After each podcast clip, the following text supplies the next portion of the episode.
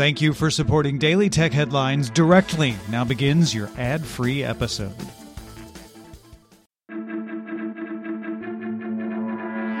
These are the Daily Tech headlines for Friday, February 19th, 2021. I'm Rich Stroffolino. The Supreme Court of the United Kingdom unanimously upheld a lower court ruling that a group of Uber drivers who brought the case in 2016 are workers, not independent contractors. This decision only applies to those 25 drivers in the case, but sets a precedent, with Uber saying it will consult with all drivers in the UK to understand the changes they want to see. Following a delay in enforcing a change to its privacy policy, WhatsApp plans to display a small in-app banner asking users to re-review its privacy policies over the coming weeks before eventually asking users to accept the updated policy. Clicking through will reveal a summary of the changes with the new policy, how WhatsApp works with Facebook, and stress that the update doesn't change the privacy of conversations in WhatsApp. Drivers for the forthcoming NVIDIA RTX 3060 video card will detect cryptocurrency mining and reduce the hash rate by about 50%. The company will also offer dedicated cryptocurrency mining processors soon, or CPMs, with no display outputs, starting with the 30HX, which does 26 megahashes per second, and the 40HX at 36 megahashes per second, available this quarter from vendors, with more powerful cards coming next quarter. An early analysis of Twitter's crowdsourced fact-checking platform Birdwatch by the Poynter Institute found that notes ranked by Birdwatch's algorithm as helpful made up about 7% of all notes, with less than two-thirds of helpful notes containing a source link that wasn't another tweet. Birdwatch is still in a pilot with around 1,000 users, with 2,695 notes looked at in this analysis. Apple TV's app is now available on Chromecast with Google TV. First announced back in December, Google also announced the Apple TV app will come soon to 2021 Sony and TCL Google TV powered TVs. Bloomberg's Mark Gurman sources say Apple is working on a magnetically attached battery pack for MagSafe compatible iPhones, originally scheduled for release in the months following the iPhone 12 launch. Unlike previous batteries from Apple, this won't be integrated into a case. Google announced a built-in screen recorder will come to Chrome OS in March. The company also added new accessibility features to its Chrome Vox screen reader, like improved tutorials, the ability to search Chrome Vox menus, and smooth voice switching.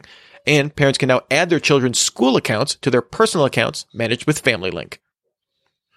Google released the first developer preview for Android 12 on schedule, available on Pixel devices from the 3 on up and the Android emulator. This preview includes support for the AV1 image file format, the ability to transcode media into higher quality formats, faster and more responsive notifications, and the ability for developers to toggle individual changes easily for testing compatibility. The organizers for the Game Developer Conference announced that the 2021 event would be switching from a hybrid in-person virtual event to an all-digital affair spread out over three separate events. The GDC Masterclass will focus on workshops on March 4th through the 5th, the publicly accessible GDC Showcase will go from March 15th through the 19th, and the business and networking focused GDC 2021 will take place the week of July 19th. The podcast advertising company Acast announced the acquisition of Radio Public. The company spun out of public radio marketplace PRX in 2016 for an undisclosed sum. Radio Public will continue to support its podcast app, but will work to bring its listener relationship management platform to podcasters on Acast, which includes custom embedded players and websites for shows it calls podsites. Acast sells ads for the public feed of Daily Tech Headlines. Roku reported Q4 revenue grew 58% in the year to $649.9 million on earnings of 49 cents per share, beating analyst expectations of a 5 cents loss per share. The company's platform business, which includes its ad tech, grew revenue 81% in the year to $471.2 million, with monetized video ad impressions doubling on the year, while revenue from its player hardware division grew 18% to $178.7 million. Nikkei sources say Huawei informed its suppliers that it expects smartphone orders to drop 60% in 2021, down to 70 million units. IDC estimated that in Q4 2020, Huawei shipped 32 million phones, down 43% in the year.